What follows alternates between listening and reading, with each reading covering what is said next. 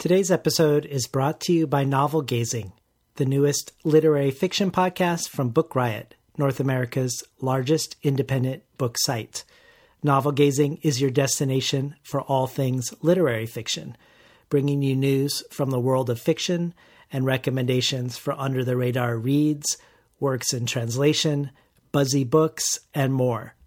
Stay in the know, expand your TBR, and your view of literary fiction and of course, have some laughs with hosts Mary Kay McBrayer and Louise Johnson. Subscribe to Novel Gazing wherever you get your podcasts.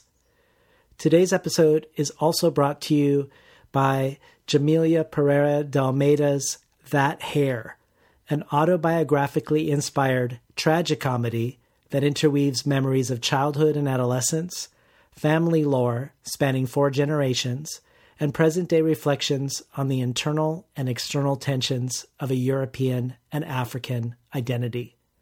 Says John Keene In that hair, Djaimilia Pereira de Almeida's wryly ironic and slyly beautiful new novel, translated with grace and nuance by Eric M.B. Becker, the author offers us a quote unquote philosophy of hair. She creates a compelling, post colonial, feminist, and critically raced poetics of the self, and of being and becoming in contemporary Portugal and the West. That hair is available now from Tin House Books. Needless to say, a lot has changed since I last sat in the studio with Jenny Offill to talk about writing about the end times, writing about living at the precipice of irrevocable change and possible disaster. Like half the US population, I'm sheltering at home. Like some 2.5 billion people around the globe, I'm restricting my movements to help flatten the curve. As you might imagine, given that all of our lives are unimaginably different from just weeks ago, things have changed also for the show. Book tours have stopped. Powell's bookstore in Portland has closed its brick and mortar stores and laid off 85% of its staff. And the radio station where I record and edit these conversations is on lockdown. As I've shared already in my newsletter to supporters of Between the Covers, I'm more than a bit of a technophobe. And only now that I don't have a recording studio with its familiar hardware and software do I realize how daunting it is to figure out how to create a home recording studio on the fly in a home that doesn't really have a space for it? Will you become intimate with my neighbor's leaf blower, with my forced air heating system, with my cat Ewok? Probably.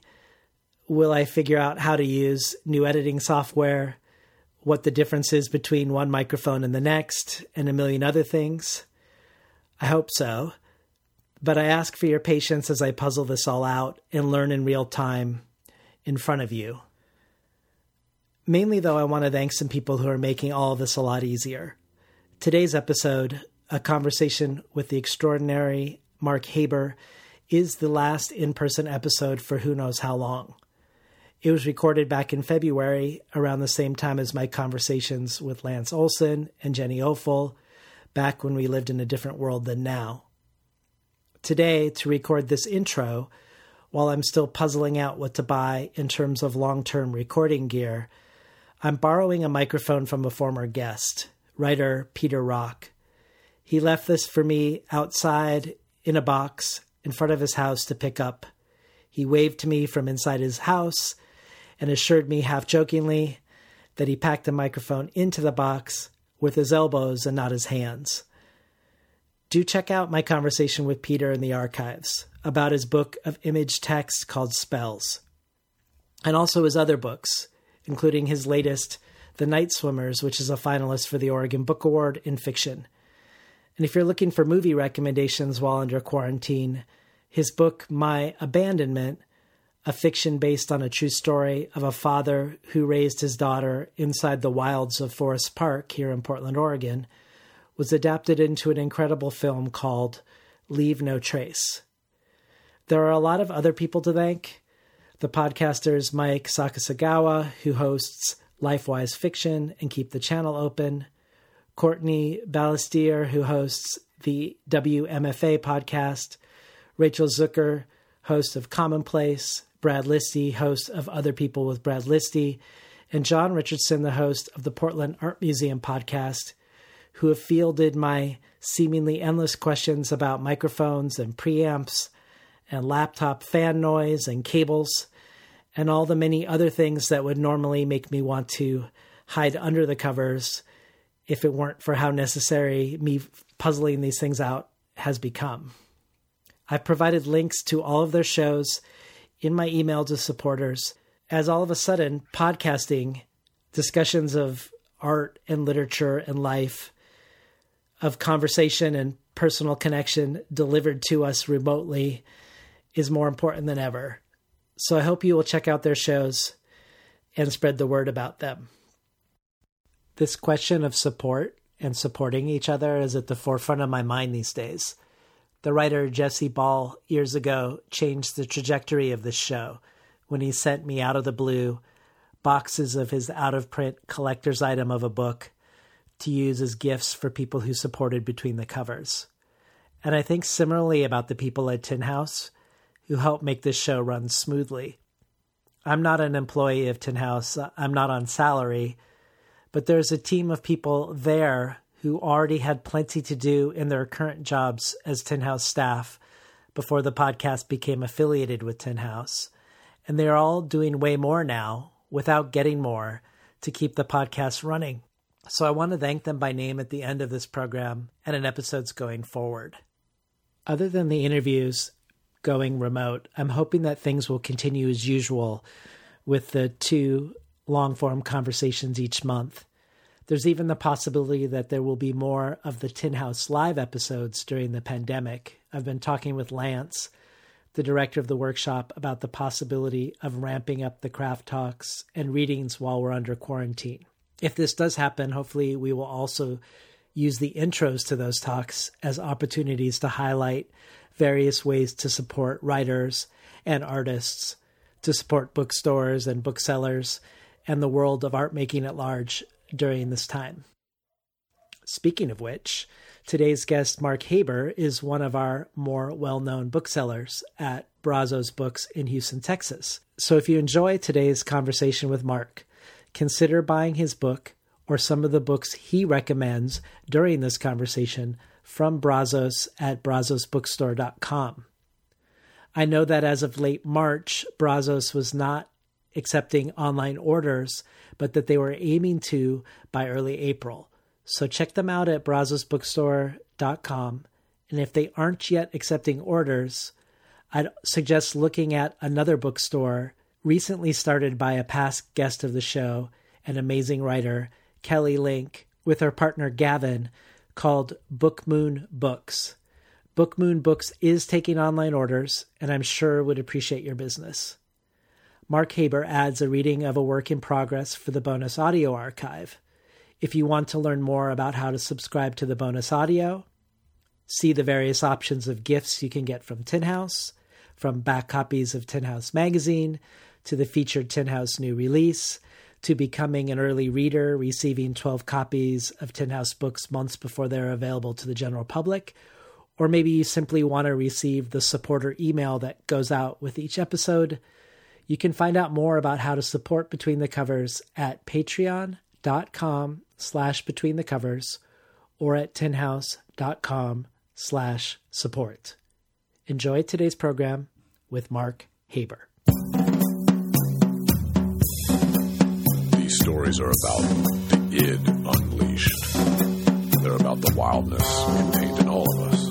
I think stories kind of have some kind of magical effect in the world. I think it's really hard to live without stories. And if somebody tells you, like, this is the way you're going to end up, you're lucky if you can forget that. You know, there's me, and then there's writer guy me, and then there's me working, which is the absence of me. It's just story. Had no idea how to write a novel, didn't know if it would ever come to fruition. Was working at a vet and kind of lint rolling puppy hair and cat dander off myself They're almost like really shy animals. They will come out of the woods, but you have to stay very still, and you have to pretend like you're not interested in them. Artists tend to like put their fingers in the wounds, in the silences. I believe in the role of literature as a, as a, as a catalyst for dialogue and, and, and new forms of, of thinking. All the stuff I'm interested in is thrown into the washing machine that is my brain and it's put on spin. Good morning and welcome to Between the Covers. I'm David Naimon, your host. Today's guest is writer Mark Haber. Haber is the operations manager and a bookseller at Brazos Bookstore in Houston, Texas, and really one of the great literary tastemakers of our time, guiding writers, editors, readers, and critics to some of the most incredible and often underappreciated writing happening today, writing that is often coming to us in translation from other languages and other cultures. He's the author of the 2008 short story collection Deathbed Conversions, that was subsequently translated into Spanish and published in a bilingual edition in 2017 as Melville's Beard by Editorial Argonautica. His literary criticism of Cesar Aira, Enrique Vila-Matas, Andres Barba, Guadalupe Nettel, and many others can be found in many publications from LitHub, Music and Literature, and the Rumpus to the Brazos Bookstore website itself. He has served both as a juror for the National Endowment of Arts Translations Grants and as a judge for the Best Translated Book Award. Mark Haber is here today on Between the Covers to talk about his debut novel, Reinhardt's Garden, out from Coffeehouse Press and longlisted for this year's PEN Hemingway Award. Kirkus Reviews says of Reinhardt's Garden, with a philosophical bent and nary a paragraph break, the novel evokes Gertrude Stein, contemporary European and South American writers like Mathias Enard, Roberto Bolaño, and Cesar Aira, with the quixotic atmosphere of Werner Herzog films like Fitzcarraldo.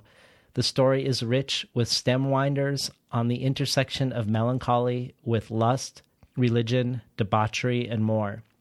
In form and language, his story entertainingly evokes the mood it's chasing interior, mercurial, implacable.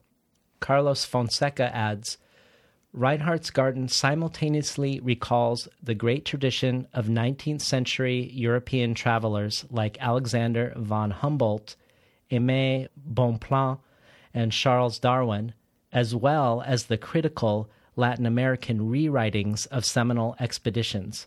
The echoes of Cesar Aira's An Episode in the Life of a Landscape Painter, Juan Jose Saer's The Witness, or even Benedetto Zama resound with such strength that at times we can imagine Haber to be a Latin American writer.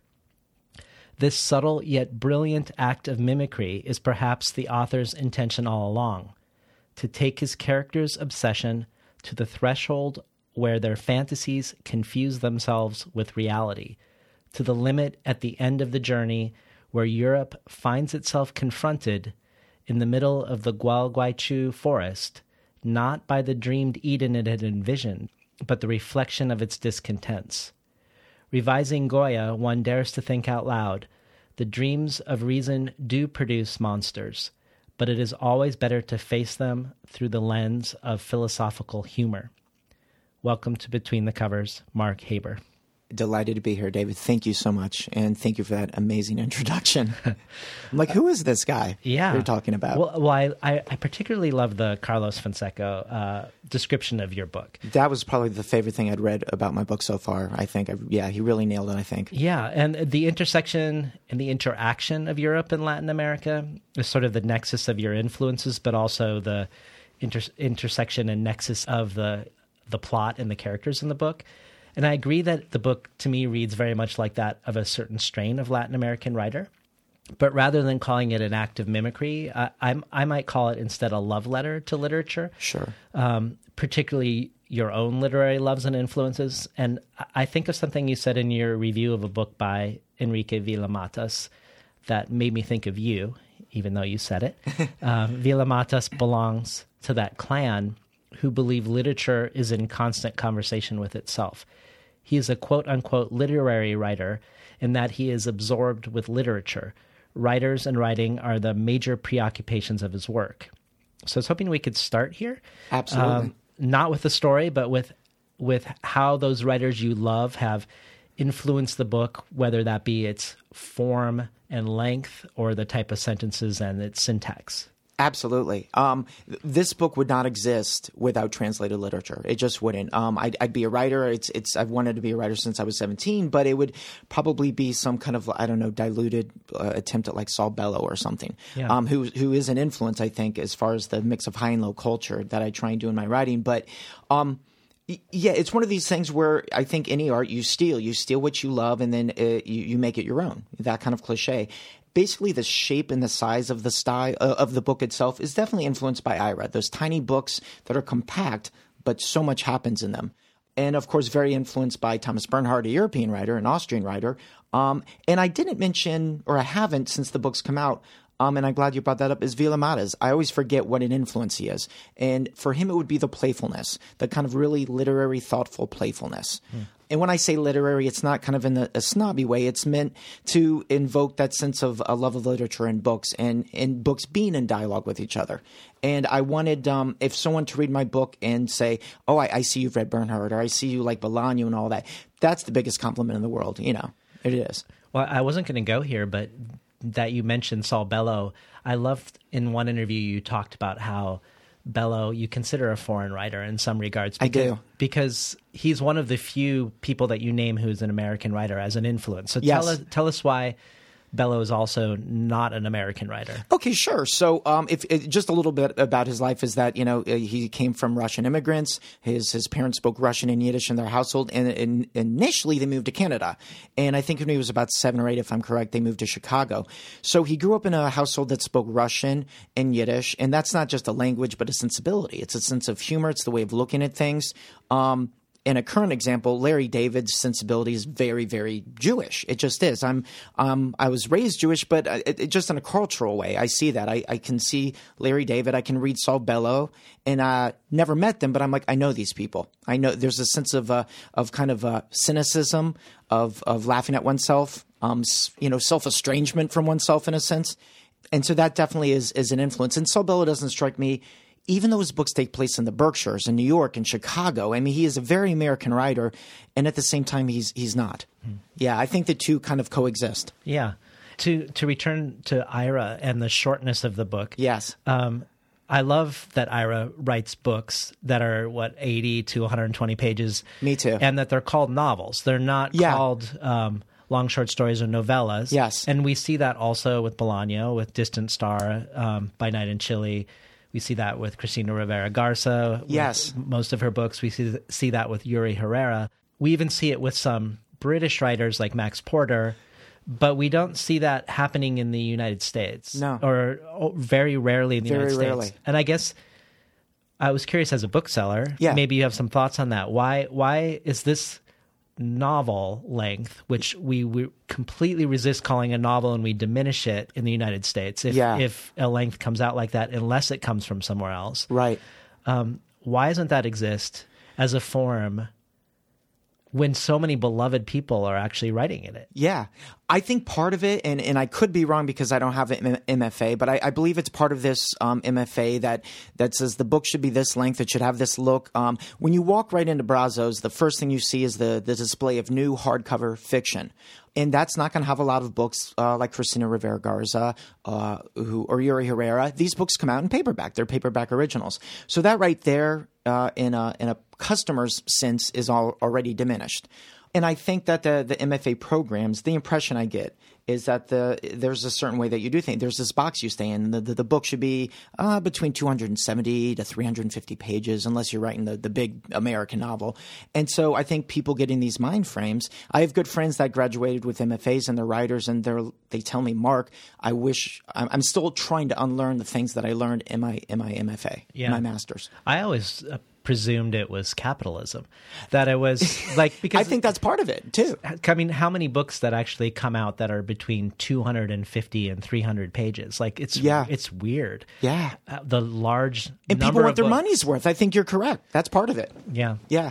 So so another noteworthy thing of your book that has a literary pedigree is that this novel is all in one paragraph. Yes. So we have there's no place to stop. No. Um, there's the beginning, and then we we get kicked out at the end. Yes. So that has a long and um, storied uh, literary pedigree, which is also uncommon in the United States. Yes. So maybe you could just touch on who among those people who have written in this form uh, come to mind. Of course. for you. Yes. So I had like two rules when I set out to write this book, and this is kind of a long way of answering your question. Is that I wanted it to be uh, an unbroken paragraph. Maybe that's just the one rule I had. Um, I had just finished reading um, Laszlo Krasznahorkai's short double book. Uh, Kind of novellas um, or a pair of stories called The Last Wolf and Herman. I have actually to this day still not read Herman, but I read The Last Wolf, and that's actually a single sentence. And I knew I wanted the book, those were the two rules. I wanted the book to take place in a jungle, and I wanted it to be an unbroken paragraph.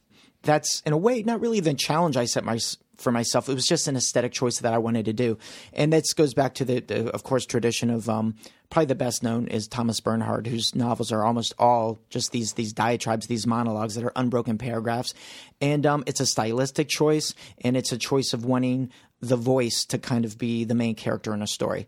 And I love voice um, driven fiction. I love where the voice is its own character. And um, so, influenced by that, a uh, huge influence was By Night in Chile by Bolaño. I've had that book on my nightstand for probably 10 years, and I always pick it up every couple of years and reread it. Um, because I, I, learned from reading that, uh, By Night in Chile and The Last Wolf, how much you can do in a very dense but small space. And I, I taught myself while I was re- writing Reinhardt's Garden that by kind of setting myself those boundaries, I actually liberated myself and I was able to go anywhere I wanted by not leaving the margins of, of the page, so to speak. One of the ways I would characterize the way you really make this distinctively Mark Haber yeah. is that while I open the book and I'm immediately in this very strong voice. Yeah. Like when we when we're with Thomas Bernhard, we're we're in a very distinctive consciousness. Yes. But with Bernhard, who's also funny, yes, um, there's also a sense of maybe sometimes gasping for air because you're trapped in a consciousness, right? And it's very um, recursive and interior and um, and and hilarious. Absolutely. But at the same time, also um, hermetic. Yes. And your book feels very much somehow to be a voice driven book that hurtles its way forward, that has a lot of outward facing, worldly, eventful things happening. Yes. So there is, even though it's all coming through consciousness, we're not in like a traditional scene. It feels to me like we are also being told uh, a globe-trotting story at the same time. Yes, I, I, and I've you you nailed it, David. Is that the two differences between this? So the Bernhard influence is unmistakable. I wear it proudly. Is I wanted the book to be, and this is just my personality. It's it's is a it's I think it's sillier than Bernhard. Um, Bernhard is hilarious, but it's also kind of this this almost this gallows humor. You're like you're almost like laughing from the void. Um, and I wanted there to be exterior action. So in in Bernhard's books, it's all in in the mind really. And if things happen, they're mostly very very um, psychological. And in my book, it's still voice driven. It's very interior, but there's things are happening. People are being chased. There's there's jungle. There's Russia. Um, there's there's action. So let's let's orient people to the story of Reinhardt's Garden, since Sure. we are in both uh, Croatia, Russia, and in South America. Um, what is the story and circumstance? What's your elevator pitch for for Reinhardt's Garden? My elevator pitch, which does not do it justice, you know, because they say keep it short. It was, uh, oh, it's a comedy about melancholy, Yeah. uh, which it is, but it's many other things. I think. So it's 1907, and you're following um, really uh, three, but essentially two Croatian uh, men and um, some people they've they've picked up along the way in South America, looking for this lost. Um, philosopher. Uh, today, he might have been called a self-help writer. Um, you don't know whether he wrote about you know melancholy or happiness. You're just not really sure. But they're looking for him because um, not the narrator, but the protagonist, Jacob, is obsessed with melancholy. Um, and so he's looking for this man who wrote all these fantastic books he believes on melancholy. So the book opens in 1907. That's the present time. They're in the jungle, and then there's many, many flashbacks um, to their time in Europe, which brought them to to the jungle uh, and being threatened by local tribes and madness and starvation and all those those hijinks. and the narrator is Yakov Reinhardt's Yes. factotum, Yes. his personal assistant. Yes. So sort of a, I mean, Sancho Panza or Max Brod to Kafka. um, Absolutely. oh, great. Yeah, that's the great uh, analogy or great comparison. Yeah. And so it's being told through a person who, who may or may not be sick. He might be a bit of a, um, a neurotic, uh, you know. Uh, he may be sick, you just don't know. And it's being told through his eyes, and he absolutely idolizes. Um, I've said Jacob, I've said Yakov. I've read three different ways. So I've written a novel, and I don't. do you say it? I when I started the book tour, I looked it up, and um, I've heard that in Croatia you can pronounce it like Jacob, but with the V. So then I said, I would guess it's not Yakov, it's it's Jakov. Um, I think Chad Post from Open Letter, when he was talking about it on a podcast, said Yakov. So I don't think there's any wrong way. Okay, let's say it all the ways. Okay. During the conversation. Yeah, okay. We'll just We'll- we'll all the different ways. Yeah, Unless you have a preference. I have no preference. Okay. yeah. Um, but yeah, but it's it, when I started the book, it was it, the the first two pages are really how you read it. It I really didn't change anything. Um, and I said, oh, I'll have this minor character. He'll he'll come up as a recurring joke, and he's going to write a treatise on melancholy. And every few pages, I'll go to him and kind of refer to him. There he is, scribbling in his journal when there all these bad things are happening. But I mean, by the second day, I was like, oh, he's he's the one to pay attention to. He's the one that has something going on there. And there's this weird issue of following because we have this character who's telling the story who is following Yakov or Jakov or, or Jacob. Jacob, right. Jacob. Um, because he believes he's a genius. He believes Reinhardt's a genius who is in the progress of writing this treatise of melancholy that our narrator has never actually seen. Yeah. But uh, Reinhardt is also following the person who wrote the greatest work of melancholy, sort of the El Dorado or the Fountain of Youth quest that they go on Right. in South America is to try to discover this disappeared writer. So we have our narrator following a, a possible genius following an established genius Yes. of melancholy. But I think one of the the ways in which I know comedy is hard to talk about and how to write comically, but I think one of the places you really exploit comedy in this book is the difference between the way the narrator feels about Reinhardt and Uh-huh. the way the reader feels about Reinhardt. W- would you say that's true? I would say that's very true. And what's great is like oh, when you write a book and then people say things, and you're like, oh, I guess you're right. Like someone said, oh, the book kind of you know explores colonialism. I'm like. You're right, it does. So what you're saying is uh, absolutely true, and I haven't looked at that. But yeah, I think the reader is going to have feelings, or does have feelings about uh, about Yakov that um, are not seen through the eyes of the storyteller. I mean, he absolutely idolizes him, and really, Jakov can do no wrong. Yeah. I wanted to follow up on that a little because in, Yeah. your, in your collection of stories, Deathbed Conversions, later called Melville's Beard or La Barba de, de Melville, Melville. uh, we begin with a note to the reader where we learn the narrator has written these stories, quote, under the observation of a doctor, Dr. Heinrich Audubon, and that this observation is happening because the narrator has suffered a quote unquote mental malady. And many of the stories that follow have characters who are obsessed or have Yeah. a compulsion or who are manic. And you could definitely say this is true of Reinhardt, of Yakov Reinhardt. Yes. Uh, that he's obsessed, Mhm. possibly manic.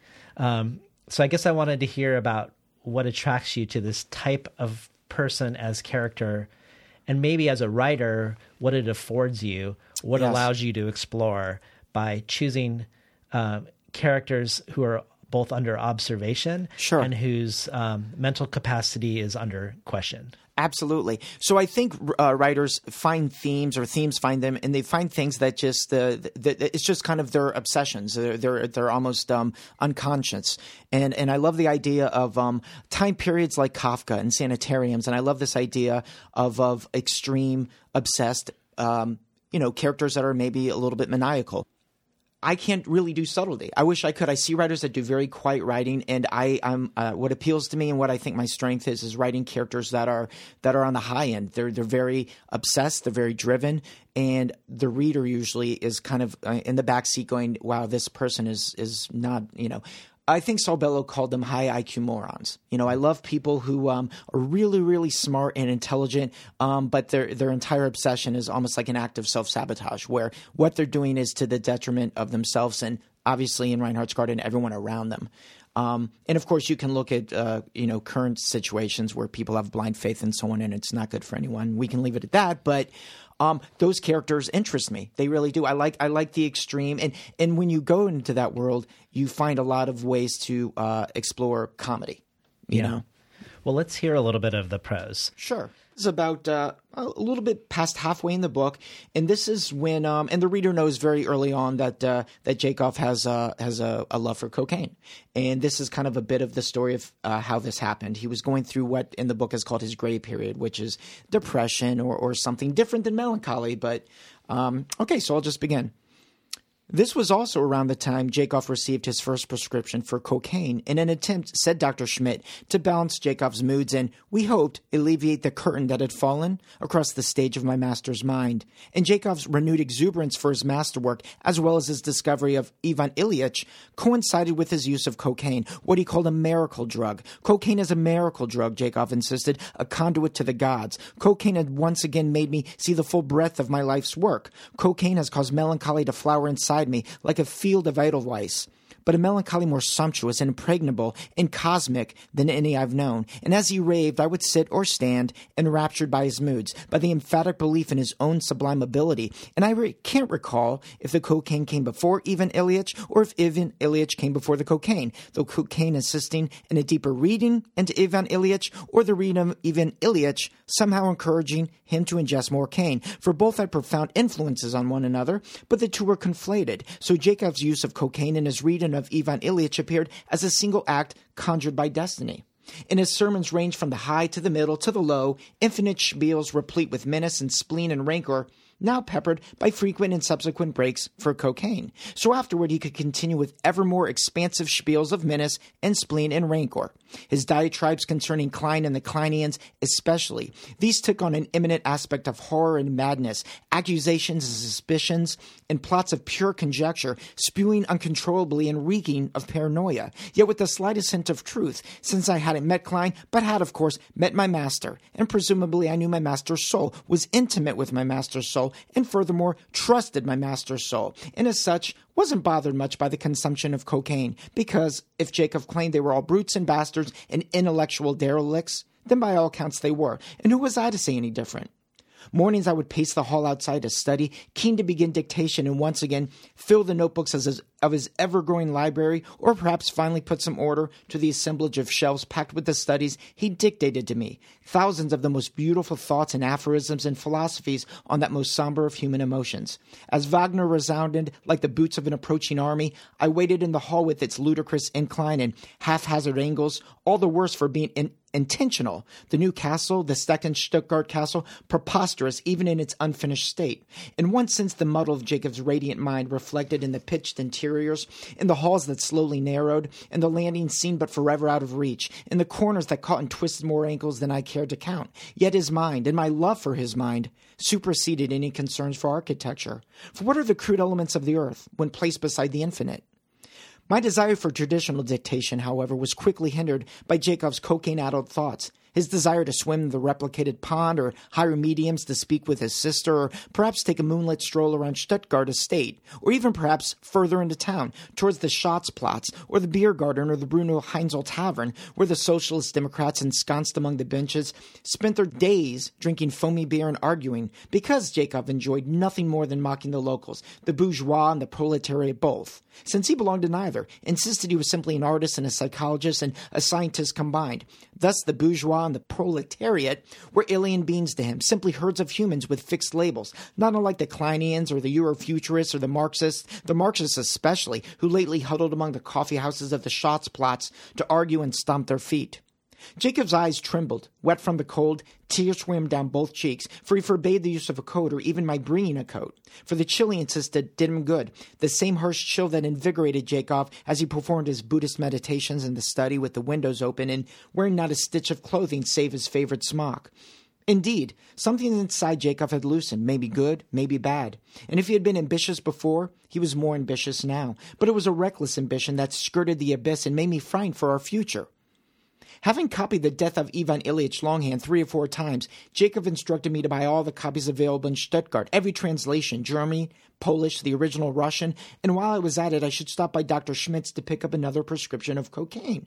For one shouldn't delve into one's most brilliant work only to come up short. To see the horizon, for example, to espy one's triumphs, for example, to grasp the mantle, for example, only to stumble in the final stretch. At length, he concluded what I should have seen coming. He must visit Tolstoy himself, and I, of course, would accompany him. And perhaps he would pray with Tolstoy and share ideas with Tolstoy and ultimately find communion with Tolstoy. For Tolstoy was a kindred spirit who was able to communicate the vagaries of melancholy through the lesser art of fiction. Even though I detest fiction, he said, even though I loathe to read fiction, he said, even though fiction has grown adults playing make believe and dress up, he said, Tolstoy has captured the modern state of melancholia.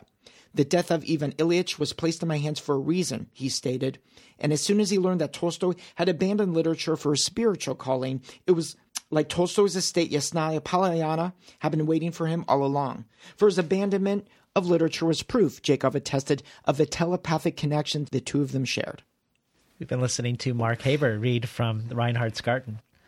One book we could add to the list of short books is The Death of Ivan Ilyich. Yes and that was a nod to kind of the novella, to the short book. Um, that I mean, it's obviously a celebrated story. It's it's world renowned, um, but it's it's kind of forgotten with the big ones. You know, Anna Karenina and of course War and Peace. So that was kind of a, an intentional. Some things when you write a book and you realize, oh, that was just that just happened. That was the the magic of of, of literature.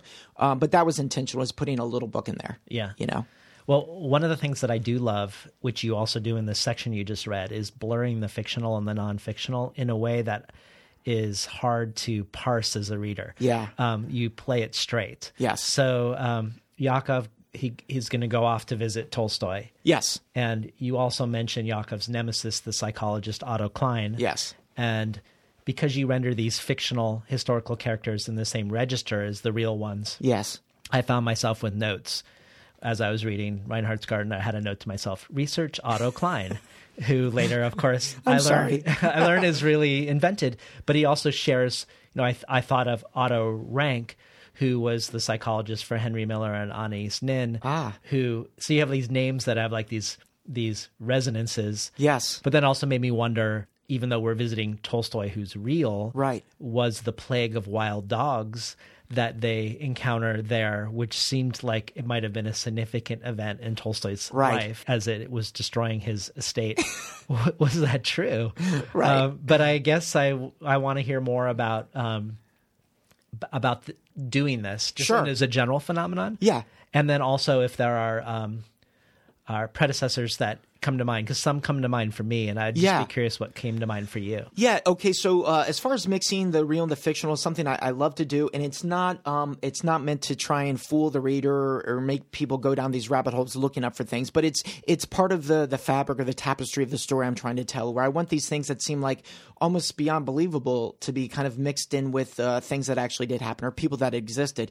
Um, so of course, all these wild uh, the serfs mutts that are running rampant on Tolstoy's estate was invented and uh, when I was writing the book, that that was something that when I wrote, I actually was laughing out loud. Like, okay, I, I like looking at the book, that's probably the part that tickles me most. Is this man trying to trap wild dogs on, on Tolstoy's estate? Just is to me, it's so absurd.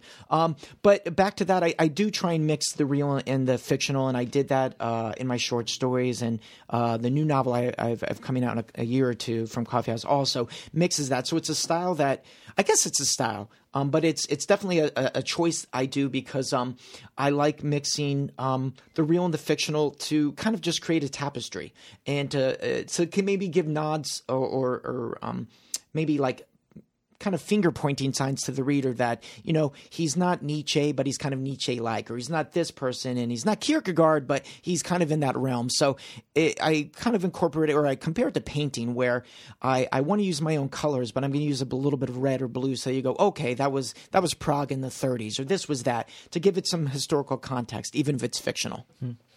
And are there are there books that you love that do this? I know there must be, and I'm tr- I'm really when you mentioned that I was kind yeah. of going blank. Like I know, I mean, it's not something I invented. I'm trying. I well, know. I'll, I'll, mention a couple please, that I thought please. of. They're not like your book okay. in any way, other than in this way. But I thought of Kafka's America. Oh yes, which really is it's wrong in every factual way. Sure. Geographically, everything about it is wrong, but it is all right. And it's like it's telling us about Kafka's imagination of America. Yes. And the way he imagines America tells us a lot about America. Yes. Even though it's all not true. Right. It's true in a deeper way. Yes. In a weird way. But then I also think of Bolaño's Nazi literature. That as you were talking, that's the one that's a big influence on me. Yeah, Yeah. that that's the one where and his tone in that is so flat and so measured that you're like these people must exist, and of course they don't. But Right. you know, obviously the subject matter is much much more serious and and and, and dark. Um, but yeah, that that was that is an influence, absolutely. Um, Yeah, so Nazi lit. I'll, I'll say the whole title. So Nazi literature in the Americas. For, Yes. For those who didn't hear me. So, in light of the imagined and the historical being narratively intertwined, Yeah.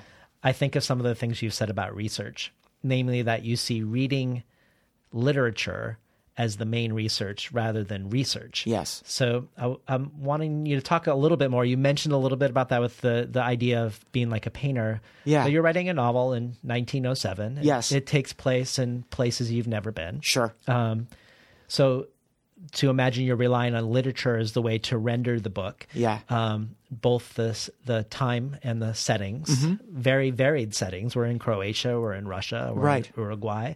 Um, talk to us about that. Yeah. So what's important to me um, is I, I definitely want to do research. This takes place in in a world that's real. It's 1907. Um, however, you know, I was asked uh, many times when since the books come out, have you been to these places? Have I been to Croatia? Have I? And I haven't been to anywhere where this book takes place um, because I'm writing about Uruguay and I'm writing about Croatia, but I'm writing about um, the ones that don't exist. I'm writing about if if if I'd gone and researched Croatia and done these things and and, and written down the names of streets and the names of plants, um, that's great and that's fine. But I'm trying to invent that third place. So there's the imagined Croatia, the real Croatia, and then the one that kind of combines those two. So I might have a landmark that's real, but I'm using my imagination. So it's kind of this, you know, like all fiction, it's a leap of faith, and you're kind of going in knowing that it's um it's um there's the pretense, there's the idea that what you're reading is not real, and and I kind of prefer that. Um, I don't want. I think it was Daniel Alarcon who uh, a lot of his books take place in Peru. He's he was raised in Alabama, but he's from Peruvian descent, and he says I might name a street or two, but I like to do things that are off the beaten path, so that I'm I've got the freedom to create whatever I want you know? And i wanted that freedom to create the imagined croatia the croatia that i see that it's not meant to be authentic. It's meant to be um, a croatia where it is funny when i wrote the book and then suddenly my wife was watching these tour shows and people are going to cruises in, in croatia and croatia's gorgeous. And i've got this character much like bernhard who curses this place and it's the worst and it's i gotta get out of here like you know his relationship bernhard's with austria um, and then you realize it's actually probably it's a very scenic, beautiful place. So uh, that made me happy. I'm like, well, I invented this place that really doesn't exist that just happens to have the name Croatia. Yeah. Um, so yeah, it, it's really kind of just having that level of imagination. Well, s- uh, speaking of mimicking reality, tell us about the main influence on your work, the Swiss Colombian Jewish writer Mila Menendez Krauss. Yes. Who's you wrote the essay, The Writer You've Never Heard of That Made My Book Possible. Yes. And tell us, you tell us not only all the improbable ways in which Krauss, the little known Krauss's um, life and work has influenced people we do know. Yes. But how difficult it is to find her work. So talk to us about Krauss. Yes. And um, So Krauss, and that essay. Yes. So Krauss is definitely uh, my biggest influence, and that that essay was very, very influenced by Nazi literature in the Americas. Um, and that I try and use a tone that's that's very flat, and also like Reinhardt's Garden, I'm taking from Europe and I'm taking from South America, and I'm mixing those two because there's this beautiful uh, kind of tradition of writers that uh, left Europe and grew up in in South America. I mean, Clarice Lispector, who you know is considered a Brazilian writer, wrote in Portuguese, but was Jewish, born in Ukraine, and then of course grew up in Brazilian, and I think always saw herself as a Brazilian. Um, and uh, and many other writers. I know Sergio Chejfec is a is an Argentine writer that lives in New York, but uh, you know, but he's he's a, a Jewish writer, you know, from the the child of Jewish immigrants. So what I love is um, it's weird. It's hard to. It's almost. I do think of writing a lot as painting, in that I, I want to embroider something. I want it rich. So I love mixing fictional titles. I love the italics of a fictional title mixed in with text. To me, it's it's like beautiful. It's fun to see and to have fun with titles and things that are, are fictional. So she's this writer that, in in a sense, I wish existed. You know, You wish she existed. exactly. I wish I wish she did. Yes, yeah. Um, one of the things that I really loved, I loved how you charted Krauss's. So, if anyone's not clear, Krauss does not exist. When you started, I was going. I hope you know. and I'm like, you have to know. Yeah. yeah. So Krauss doesn't exist, but but Haber wrote a a essay as if he as if she did exist. But you do chart the influence on Nabokov's Pale Fire, which also Yes. is hilarious because of that book being about authenticity and about Yes. forgery. Yes. And her intersections with Djuna Barnes and Miguel Unamuno. Yes. A writer that I wish more people spoke about. Um, but the thing that I really loved was Krauss was the first novelist to ever write in the fifth person, entirely skipping the fourth, a rare feat that hasn't been attempted nor replicated since. The Savage Detectives was Bolaño's failed attempt, in fact, to write the fifth in the fifth person, a subtle though much overlooked nod to Krauss. His failure, of course, is a victory for us readers. Yes. Yes. That's so amazing. Well, thank you. Yeah, and uh, what I was trying to do because I'm not I'm not trying to go. Oh, I pulled one fast on you. I mean, I want people to kind of go, you know read it going. I don't know if this is real or not, but I'm I'm not malicious. I'm not trying to make someone feel foolish. Um, but it was uh, that that love of pale fire in, in uh, Nazi literature in the Americas, and um and and mixing those two together to make something kind of wholly new in a way. Yeah. Well, tell us tell us about 1907. Why did you want to set the book in 1907? Was there some was there an appeal or a mood or something about your imagination of 1907 that Yeah. was like I'm going to set it then rather than 1957? Sure. Or 1857. Absolutely. So this is one of those rare times when reality actually did dictate my book. I wanted the book initially to take place early. I wanted to be kind of in the mid 1800s. But uh, Tolstoy's life, he dies in 1910. It's got to be kind of an older Tolstoy when he, in real life, had these kind of pilgrims come up and visit him, and he became a very much, you know, kind of a, a very religious figure, you know, a pacifist and and uh, a vegetarian and and all of these things. And he was a hypocrite at the same time, I guess. But um, because of Tolstoy's life, I needed it to take place in 1907. So I wrote it with the idea that it's going to be earlier, and then real life actually dictated, okay, it's got to be 1907. And when I realized, okay, that's about going to be the date, it's a latter Tolstoy, uh, then a lot of the things that the book kind of happened followed that. Whether it was the intellectual, um, you know, trends that were happening, um, you know, people doing Kierkegaard or plays, and and uh, and you know Wagner, and you know things like that. It, it kind of just changed some of the tapestry of the book and what would be happening at that time. So that time definitely appealed to me, and I and I wasn't ever consider I never consider myself a historical writer, but Tolstoy's life dictated the year of the book. Yeah. So one of the reasons why I imagined you picked this time period was because of melancholy. Sure. Um, so I was I have this whole like narrative that I spun out, which may not actually be true, but you have you have several epigraphs, and one of them is from Robert Burton's The Anatomy of Melancholy that begins, "A most incomparable delight it is so to melancholize and build castles in the air." Which made me believe that you knew either on your own or through literature or through research that melancholy was once considered a disease. But I also thought about that time period because many actual diseases like syphilis and tuberculosis were considered to have psychological temperaments or miasms that could be passed down through families. So when when Yakov or Yakov meets our narrator for the first time at a turn of the century sanatorium, and we learn that Yakov is working on a treatise of melancholy, I couldn't help but think of Thomas Mann's Magic Mountain and how at that time period there was a tubercular aesthetic, Yeah. a tubercular temperament that was considered romantic. It was a disease of poets, and that you you got tuberculosis from having sorrowful passions, and that tuberculosis would give you a refined physical charm or even a certain type of attractiveness. Um, so I was wondering whether this sort of strange little literary and medical pedigree, because melancholy also had a pedigree, Yes. um, whether that at- attracted you to it for this book versus someone writing a treatise on anger or on frustration. Absolutely. So definitely, uh, I wanted the book to be in an earlier time period to kind of coincide with the study of the humors and uh, Robert Burton's book. I really did. So my initial instinct was for it to be in that earlier time period. However, moving it up wasn't uh, wasn't a, a bad thing because, of course, uh, the humors were still talked about. Melancholy was still uh, very much an issue, um, and of course, you can think of Kafka, who is kind of, um, um, I guess. Around that time. I mean, he was he was he was young, but um, so th- that time period attracted me, and I, I've never I don't know anyone who has read The Anatomy of Melancholy cover to cover. I think it's a fun book to to dip into and to have, and and I and I love it. And I also love that you don't know if he's being funny or not. You really don't know. It's so scientific, and yet you're like, is this tr- real research? Um, but that definitely appear, appealed to me. The the whole um, kind of atmosphere around tuberculosis and it's almost like maybe it's the disease of, of of suffering artists and things like that and that very much appealed to me as far as also the the the narrator of the story being very very and and Jacob himself being very um, kind of in love with their own emotions in a way and being very you know they're very melodramatic yeah Well, Let's hear another little section Sure. on melancholy itself. Okay, so uh, a part about melancholy. This is early in the book.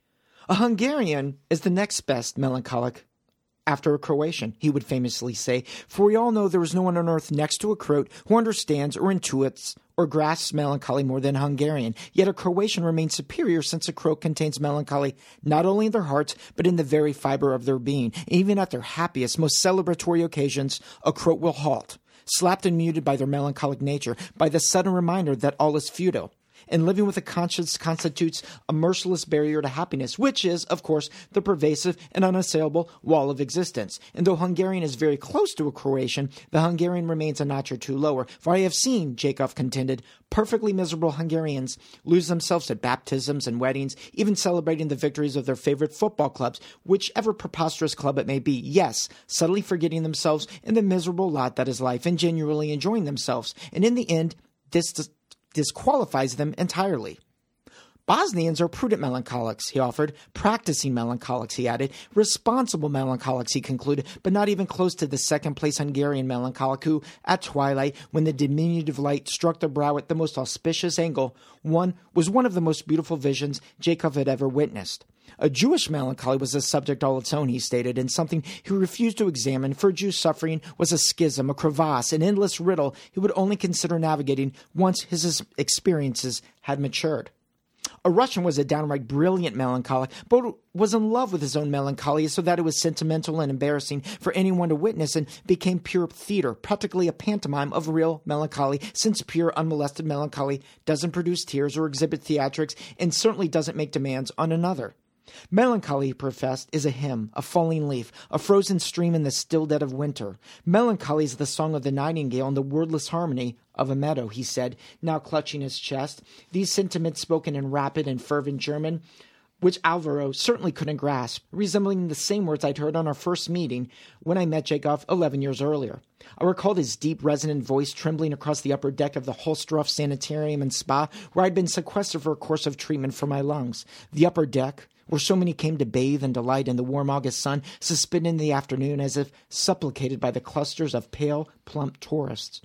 I climbed the wooden stairs in search of that very sun, only to hear their Croatian accent so familiar to my ears, an accent lambasting all those pseudo melancholies that cram the spa, all those mealy melancholies he barked, those counterfeit melancholies he cried, swarming like fat eels. Tim, it was nauseating. I'm nauseating, he said. I'm nauseated, I'm sorry, he said observing you taking a cure, rippling in your bathing suits with no shame, with no sense of decency or respect for those around you. Bathing suits, he later said, that exposed the mediocrities they were. For how could a soul grapple with the melancholic nature while rubbing oils all over their overfed bodies? Bodies, he indicated, that contained melancholies far weaker and less notable than his.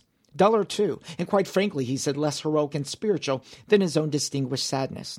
Abhorrent melancholies, he shouted, heinous melancholies, he barked, egregious melancholies that sullied his truer and more virtuous melancholy, his holiest of all melancholies, downright ruining the authentic melancholy that had followed him since his pale, sorrowful youth in that cold, pit of a home with harsh and unloving parents and a sickly sister, a twin no less, a faithful consort. The only one who fathomed the full dimensions of Jacob's soul, a twin he helped nourish as best he could until she expired, a sheen, a brilliance, a luster to his own melancholia as he spent the next five years devising ways to escape Kanin, that horrible stain, that embarrassment to Croatia and all of Europe, an eternal black mark on his once immaculate soul, that even after he'd escaped all those years ago, not a morning went by where Jacob didn't awaken to feel he'd returned to the same place, or rather, that he'd never left.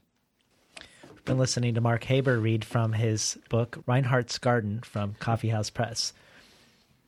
So I think Martin Riker is right when he suggests, at least for me, he, when he suggests this book is not about melancholy as much as it's about hubris. Yeah. Um, and I kind of wanted to talk about it. I want to hear whether you agree, but I also want to talk about hubris in relationship to gender in Reinhardt's Garden. Yes. Because it feels like it's something that the book is commenting on. Yeah. Uh, the reason I think that the book is self aware in this fashion is because the women in the book, Sonia, the Jewish retired prostitute who is Yakov's lover, and Elsa, the German translator, who are given very little airtime, they seem to be portrayed in a way that suggests that they have the most authentically intellectual and artistic inner lives. Even as Sonia was a prostitute and is now a housekeeper for Yakov, she is, despite that, and despite not being heralded as such in the world, a very talented poet and translator. And because Yakov is sort of the main target of the skewering yes. in the book, not by the narrator, but he gets sent up um, for us to see the ridiculousness of him Yeah. and his own uh, self image. Uh, and by extension, the men who follow him seem lampooned in association with him. It sort of feels like Yakov and our narrator and all these other people are man spreading and mansplaining the women to the margins of the story. But as but whenever the women come through, it, there's a suggested dimensionality to them, Good. and also um, competence and uh, Yeah. uh, talent in and in a way that is, is never going to be recognized. Yes. Yeah. I think everything you said is is exactly right. I think Martin uh, Riker was correct. Um, when people asked why did you want to write a book about melancholy, and I said, well, I, it's not really about melancholy. And and I told and Martin actually uh, through an email when we were doing an interview, he kind of showed me what I was saying. I said, I don't think. Um, I, I don't think the book's obsessed with melancholy, or, or I don't think it's about melancholy. And he said, no, but Jacob's obsession is melancholy. He said, that's exactly it. So I wrote a book where the main character's obsession is melancholy, not mine. I didn't set out to go, I'm going to write a book about melancholy. But it, it is meant to lampoon these, as, as I said earlier, these kind of high IQ morons. Um, and, and it is meant to be kind of lampoon on, on hubris and the belief. I'm a big believer in admitting not knowing things. I think there's nothing wrong with just going, I don't know. And um, I think it's uh, definitely a trait of traditionally of men who just claim to know everything or claim to know things that they don't really know. Um, and you've got a lot of men, male characters in this book who either claim they know things or are following a man who claims he knows things. And then you've got the women who in 1907 are in the background.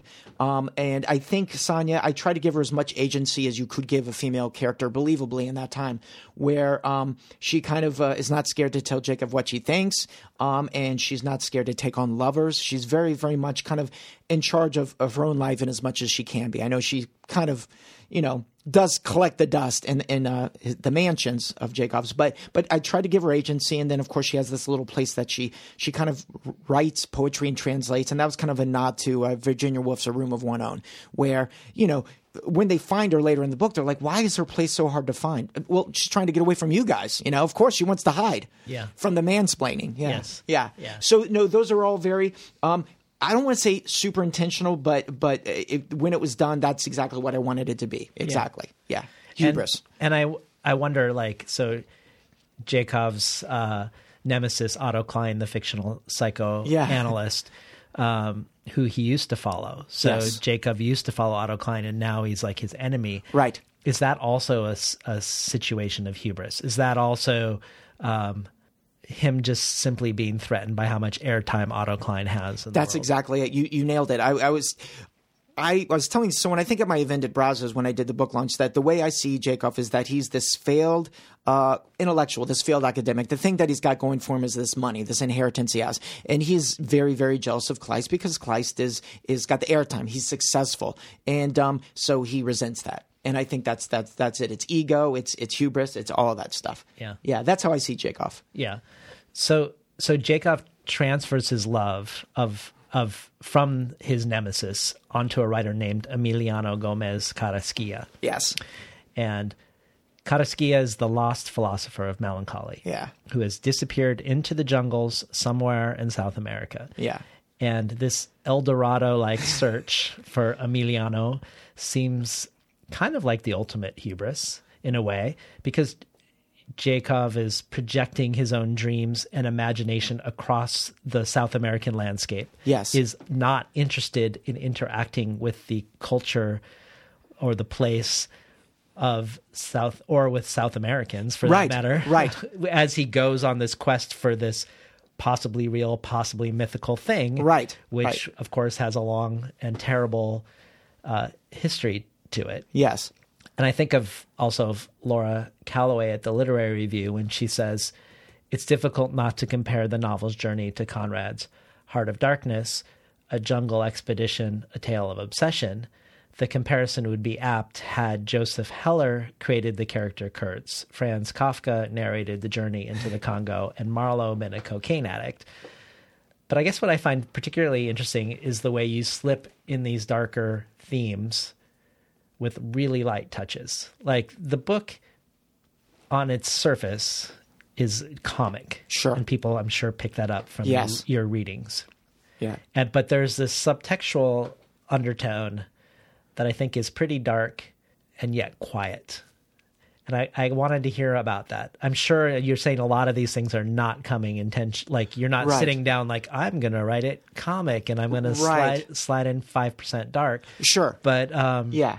Just maybe you could talk a little bit about how that strikes you when Laura Calloway makes that comparison. Yeah, and- I think it's. I mean, you know, when anyone invokes these greats, um, it's it's nothing but flattering, and uh, and of course they're they're big influence. Uh, influences so it, it's weird I, I want the book to have the hijinks i want it to have that silliness but i also want it to be um taken seriously and i think by taking it seriously and, and being about serious things i want it to have a little bit of um of kind of philosophy mixed in i love the idea that someone who's a maniac um for example, says things, and the reader knows, oh, this guy's a, a maniac. He's obsessed. He's he's he's he's insane. Yet.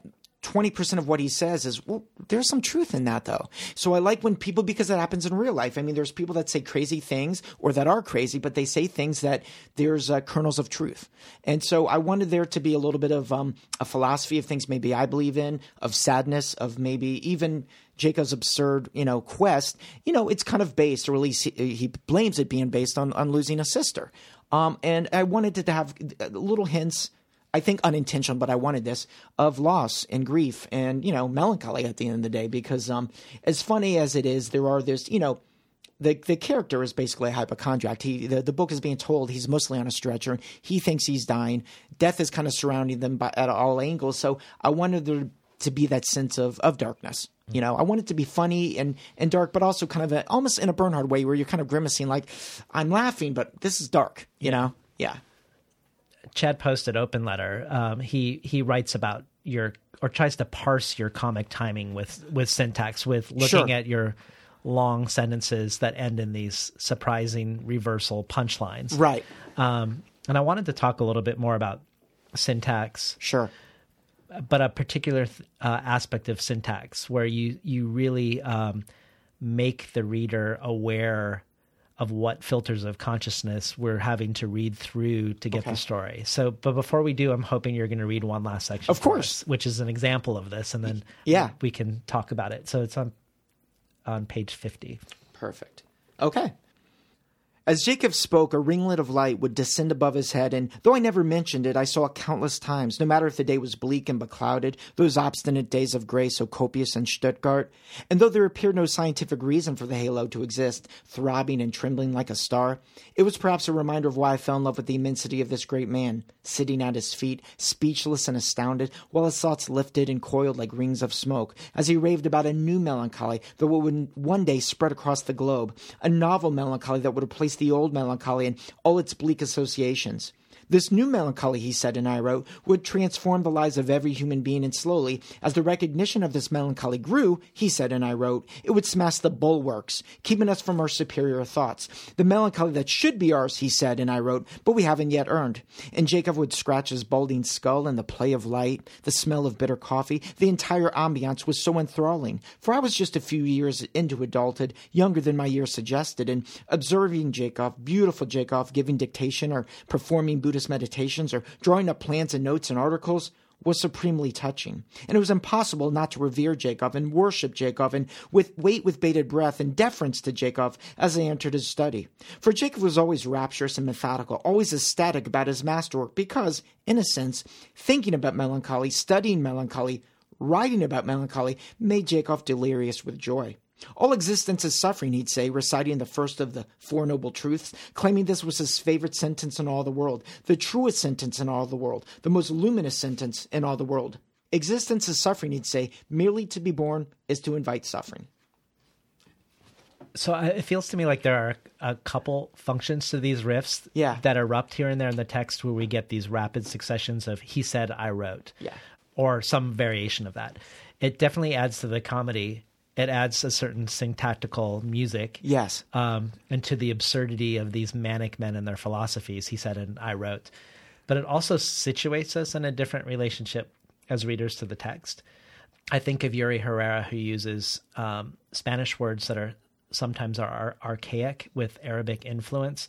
So a Spanish reader would recognize the word as Spanish, but wouldn't necessarily understand what the word is.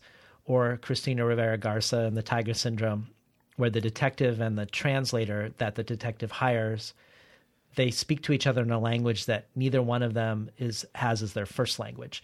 So on top of the translation that the translator is doing for the detective, they're speaking and having to convey their feelings through both of their second languages. Yes. So while all these approaches are super different, those aren't really those are very different reading experiences than reading Reinhardt's Garden. I think what they have in common is they sort of foreground the madeness of the text and the language. Um, Yeah. when we hear he said I wrote Yeah. over and over again, we're also aware that the quote unquote truth is being filtered through multiple consciousness.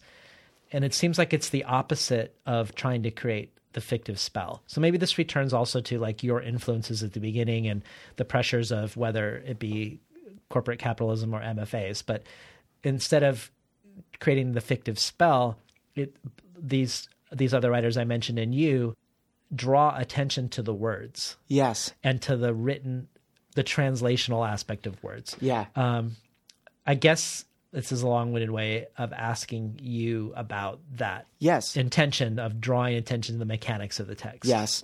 Well, I think I think you're you're you're such a, a brilliant reader, really, because you're seeing something that I I not I didn't consciously think. Well, this is going to show that the narrator is is translating something uh, to remind the reader that it's not maybe the complete truth that it's being written and that wasn't i did it for the aspect of the cadence of the repetition and of the comic timing those were the things i was thinking of but the fact that what you said and i agree it kind of makes the reader it reminds the reader this isn't really being said. It's being written as it's being said and you're getting it kind of second or third hand uh, is fantastic. And that that wasn't an intention and I, luckily i do think that works and thank you. Um, but no i really did it for the syntax and for the you know and to remind the reader you know this is being dictated. That you know look they're in the room in the castle and this is this is what's happening as he says this Well, I'm gonna I'm gonna argue with you a little bit, Please. because I feel like it might. It's it feels also like a theme. Yes. in the book, like that. May I don't know if it's an obsession, may not be intentional, but you know we can look at this as a book being about melancholy, maybe, maybe not. Uh-huh. A book that is a love letter to literature. Sure. A book that is interrogating the hubris of self-important men,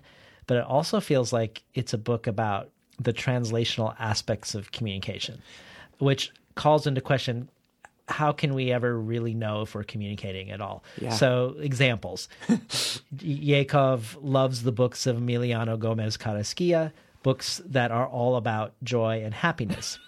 and this topic is so absurd on its face to Yakov that someone would write earnestly about joy and happiness that he is convinced without a doubt that Carrasquilla, his hero, is actually intending the opposite and has written a sort of coded uh, oeuvre of of joy. Yes. Of not joy, of melancholy. Yes. Of melancholy. And that his translator, Elsa, is to blame, actually, for misconstruing his intentions, right? So similarly, in the jungle, in search of Carrasquilla, which is where the story opens, Yeah. um, they have hired a translator, Javier, who is completely useless. Yeah. Either not understanding any of the languages or just bad at translating anything meaningful from them. And Yakov's huge project itself is being written in an invented language that only him and his dead twin sister ever spoke to each other. So we have doubts as a reader whether this project actually even exists. Yeah. There's questions of whether this great genius that our narrator is following and thus we're following is actually writing anything. Right. But if he is, he's if he dies, it seems pretty unclear that our narrator, the, our our hopeful Max Brod, Right. will be able to bring it to the world. Yes. That may not be intentional, but it seems like it is a through line of interest of yours. Yes. When uh, when I think of what the book is about, you're you're the first person to really what, what I think it's about because I didn't really know when I was writing it, and I think a lot of times that's that's the beauty of it. You're you're doing something and you're um, I don't I, I didn't have an agenda. I don't think a lot of you know fiction writers should have an agenda. Um, I was just telling the story, but when I look back, I look at it as people not being able to communicate, and it's it's those examples you just said, which really was just for the plot and the story. It was kind of unconscious, and also one other example at the end when he finds maybe Carrasquilla, he's writing weird stuff on a stone. You don't know what language it is. I'm like hieroglyphs. Um, there's all those examples of people misreading each other, misreading each other's written word or the spoken word. Yeah. Yeah, and I think that's really one of the the main or the main idea of the book is uh, people not communicating. Yeah, Yeah. and it also reminded me, just as I don't know if this was an influence, but I think of the um, menacing translators in Calvino. Like Calvino always has these translators who are doubting, Yes. who are doubted, Yeah. or who are translating things wrong, Right. That, and there's a sort of an uh, animosity between the writer and the translator. Sure, sure. And I actually I'm very guilty of really I've only read uh, I think uh, Invisible Cities. Oh, really? I've not read a lot of Calvino. He's one of these writers that I need to. I mean, because people say, "Well, Mark, you'd love," and I I know I would. But Ifana, Night of Winter's Traveler. that's the one. That's the one that has a really great translator Okay, good. aspect to it. Okay. But he also has like um, the castle. This is not one of his better books, but the Right. Castle of Cross Destinies. Uh-huh. It's like the setup is these travelers who don't know each other all arrive at this castle, Uh-huh. and the rules at the castle are that you can't speak when you're there. Right. You have to pl- place a tarot card down on the table to express what's happened on your journey up until now, but it has to be in relationship to whatever other cards others have placed at the table before you. Oh, wow. And so everyone's at the meal and they have to figure out how to like tell their story. Right. So it's all translation. Sure. Really. Yeah. Um, I don't think the book fully works, but Right. I love the the the conceit for the yeah, book. the idea. Yeah. And and what you were saying is is so it's that, and it's also about people not being able to communicate, and it's also kind of a love letter. I mean, to literature, but also a love letter to translation. I mean, it, it's this idea that, um, in a way, and I've said this before, that the the translators are they're the key holders. You know, um, if you loved two six six six, if you loved uh, Clarice Lispector, et cetera, et cetera. Um, you have a translator to thank, you know, and so uh, I thank them by having one tied to a chair. Yeah. yeah, I guess that's that's me tipping my hat to the translators. Right. But it really is a love letter to um to language and how it can be misconstrued and it can become the thing that you want it to to be used hopefully for good, but also as a weapon. Yeah. Yeah. No, I love that because we have literal translators. Sure. We have Jacob's mistranslation of Carrasquilla. Right. Then we have our narrator's translation of of both Jacob's intelligence and his own words because he's Sure. writing them down. Right. So, and then we have you. Yes, yes, exactly, exactly. And then whatever gibberish language he uh, Jacob invented with his sister. Right. Yes. Yeah, Yeah. yeah. So So, so in your your review of a book by Cesar Aira, you say Aira isn't as concerned with starting and stopping as he is with going. yes, A reader can feel this momentum in any number of his books, the ecstatic urge to move forward at any cost.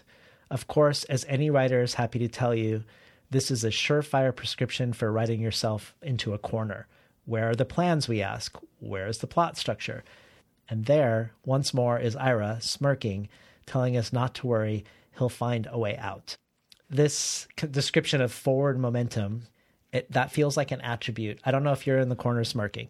I don't know that's Right, true. right. But other than that, it feels like an attribute of this book. Yes. There's a sense of um, of it hurtling forward. And as you mentioned in this interview and in others, you don't organize right. uh, storyboard, Right. no schematics, and you've and you've talked. And I, I'm hesitant to say this because you're going to alienate all of our listeners. But you've talked about how this was a very easy book to write, that you saw what you wanted and you sprinted after it. Yeah. Maybe to to get our listeners back Sure. from cursing your name Of about how easy the book was, you'll tell us your secret Yeah. of how you how you wrote it. Right. But tell us about the momentum of the book and the momentum of writing the book. Yeah. And then maybe you can dovetail that with some of the ways in, in which you write as a writer. Of course. That don't involve um, schematics or knowing where you're going. Yes. So, um, it, it, and I think I've said it's it was really really easy to write, and it was also really really hard, and those two somehow way coexisted. So I wrote it in a really short span of time. I mean, less than a year, like eight- maybe eight months, and I went back and edited. But I wrote it not knowing exactly where I was going. I wrote it chronologically, how you re- read it, how the reader reads it, and I would go back and tinker and edit as I went along. But I really tried to move forward um, because I think a thing that gets writers stuck a lot is to look back at what they've written go well let me edit what i'm doing uh, kind of in the fear of wanting to go forward into the unknown when you you know you need to go forward or you can't finish. Um so so there there is that aspect. And also while i'm writing um, and I don't mean this like I'm an artist and all this, but my antennas are up. So in my unconscious, I'm thinking about the book all the time. If I'm ringing up a customer at the bookstore, if I'm doing something, um, I may pick up a book on history and say, "Oh, this would really." So my antennas are always out. I'm always kind of thinking about the book. I'm it's kind of like this unconscious buzz. So I'm trying to pick up things as I'm living my life. So even though I might not be sitting writing at the time I'm still spending time writing the book in my kind of in my mind. Um, and then of course I'm always writing notes, not romantic, but in my phone, maybe in bed at night, and then emailing myself the notes, and then using them the next day to kind of work out what I'm doing. So I don't know exactly where the book is going. When I wrote this, I didn't know exactly where it was going, um, but I had this faith that I would get there. I would get to where I was trying to go. Um, and I, I think you know when you read it that it's it's there's only really one or two ways it's going to end. You know, so I don't really storyboard, but I have I have I've large swaths of ideas of where the book is going to go and things I want to make sure I include. Yeah. If that makes sense. Yeah. Yeah. And what about so we talk so much about influence? Do Yeah. you feel like you read certain things while you're writing, Yes. things with momentum, or do you feel like you you need to avoid other voices while you're writing, simply to to establish your own your Right. music? That is a great question. So, and, and to answer a little bit more about the question before, and then I'll answer that one. Another thing to do so that the readers and, and writers don't get mad or upset at me is that the the reason this kind of came easily is because I wrote like three or four really bad novels before it and put them in the trunk, and so like you well- have to feel a lot to, to you know. Well, tell us. Tell, that'll help. Yeah. So tell us Yes. about that period a little bit. Sure. Tell So- us about the both the length and the and the the struggles. Of course. leading up to this this burst of of successful culmin- aesthetic resolution. Oh, thank you. So, so I wrote a book um, while I was teaching high school, or it took about three or four years on and off to try and write this book. Um, it takes place in Mexico, and it's kind of uh, about this uh, this famous fighting rooster, this fighting cock. It's about the world of cockfighting, very fictional, and you're following this this fictional winning. He's the most uh, victorious rooster in Latin America, and there's attempts on his life. There's actually doppelgangers, so people kill the wrong chicken. He's protected, um, and so in that kind of thing. And I finished it, and I kind of liked it. I shopped it around. When I say I kind of liked it, it was it had great parts, but it was uneven. And um, and one way I kind of saw that with this is that. Um, as wordy as Reinhardt's Garden is, there's very little fat. If if um, if um, it doesn't move the story forward, I would kind of take it out. I would take it out. So so I, I failed. I did that, and then in my twenties, I wrote two novels that are not good at all, and they're in my trunk or they're on like one of those hard, you know, old school like floppy hard drives or you know floppy disks, and um and that's the stuff you have to do to be able to make this, I guess, kind of seem easy. So there's a lot of uh, of sweat and a lot of failure, and, and that's part. You're going to fail more, I think, than you succeed. Yeah. Um. So that's part of it, and then um, the the second question you had was um around reading, Reading. um, and whether you Yes. avoid or or seek out certain things while you're writing. Yeah. What happens is that um, I do both. So I might start to read a book that's maybe got a style I love, like Thomas Bernhard, for example, or maybe Roberto Bolaño or, or someone like that. And I don't get very far because then my mind is kind of triggered or I get that buzz and then I go and I write. So I was telling this to a fiction workshop I was teaching is sometimes I can write three or four pages of, of a work of a book I'm writing because I read a word, just a word, and I'm like, oh, that's a great word. And that triggers this kind of avalanche of of words for me. So sometimes I'm reading something in the cadence or the word, just a word from a writer, a style that I like, um, triggers me. And then I have to close the book and go and do something else, my own writing but in general, when I'm writing, I try and read things that are not quite as similar, you know, because I don't want to emulate or copy. However, if I want to be inspired or I'm kind of having writer's block, I think the best cure is to read. Just read. Other books will inspire you. Yeah. Yeah. Well, speaking of that, Yes. now's the time to put on your literary tastemaker hat Okay. on behalf of our audience. Yes. um, Tell us about some books that are not, not contemporary that are perhaps overlooked, Sure. if you can. Yes. And also some recent books or upcoming books that you particularly can't shake that that you loved or, Oh, or absolutely. um, that you'd like to share with us. Yes. Okay. So, um, a, a mentor friend of mine, uh, David uh, Sudar uh, from Florida. He's he's he was he is a good friend of mine. Um, but you know, I haven't seen him in years because I've moved away. I live in Texas. Um, he introduced me to besides Thomas Bernhard, a lot of good writers. There's a French writer who I think was really popular maybe in the '90s, and he's just not talked about. Maybe you've read him, uh, Michel Tournier. Okay, so he his books I think are they come out by Harvard. They're kind of hard to find out. Michel Tournier wrote um, a book about twins called Gemini. It's fiction. It's really good. He wrote a book called The Ogre, which is incredible. It almost feels a little bit like um like Sebald a little bit. Um, the Ogre I think is a masterpiece, and uh, I was able to get two or three for the bookstore, and and then they sold, and it was hard to get more. But I think Harvard Books puts them out. Um, Michel Tournier is fantastic, and I don't think he's celebrated enough in in in, in English trying to think what else obscure. I think more contemporary that she is being celebrated, but she's absolutely rocked my world. Is um, Charco Press puts out that Argentine writer Ariana Harwicz. Um, and she lives in France, and she wrote a book that was, I mean, she gets a claim. It was shortlisted for the Booker, um, Die My Love. She has a second book that's been out in England, but will come out here soon called Feeble Minded. And there's a third, and it's a thematic trilogy. So you don't have to read them. They don't, they talk to each other in theme, but you can read them independently.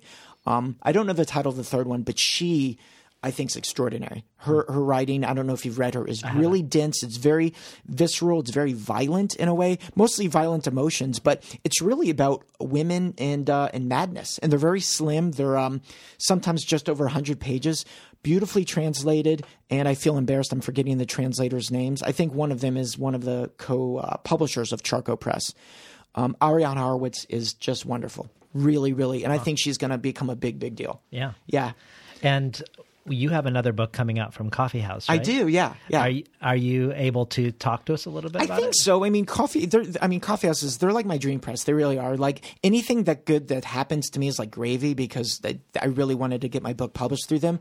Um, and I, I don't think they mind if I, it's about art. It's about the art world, and it's about what do you know? Two guys and they're obsessed with a piece of art. What a surprise!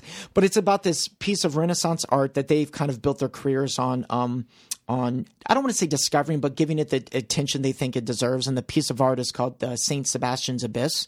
Um, and that's also the title of the book. I, I guess tentatively, but I think that's the title. And it's um it's actually told in short chapters, so it is broken up.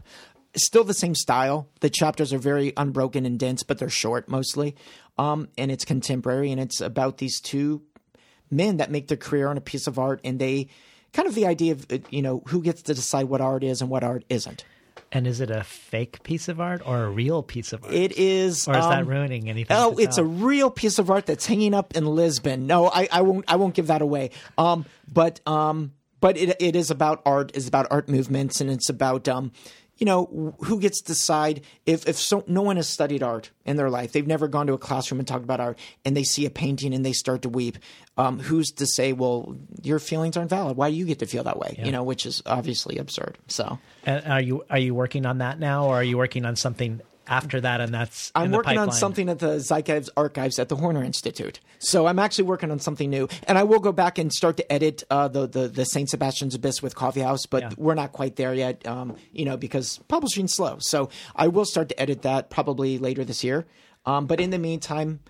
The muse is good, I guess. I'm just writing because it's coming. I'm Yeah. not trying to force it. And uh, Can you give us five uh, adjectives that describe this this mysterious project in in? Uh, oh yes, absolutely. Five words. Okay, Montaigne, duels, coffee, artist colonies, French literature. All right. Okay. Well, it's great having you on the show. this has been a really pleasure. I'm honored. I'm, I'm a big fan. Thank you, David. We're talking today to Mark Haber about his book Reinhardt's Garden from Coffee House Press. You've been listening to Between the Covers. I'm David Naimon, your host.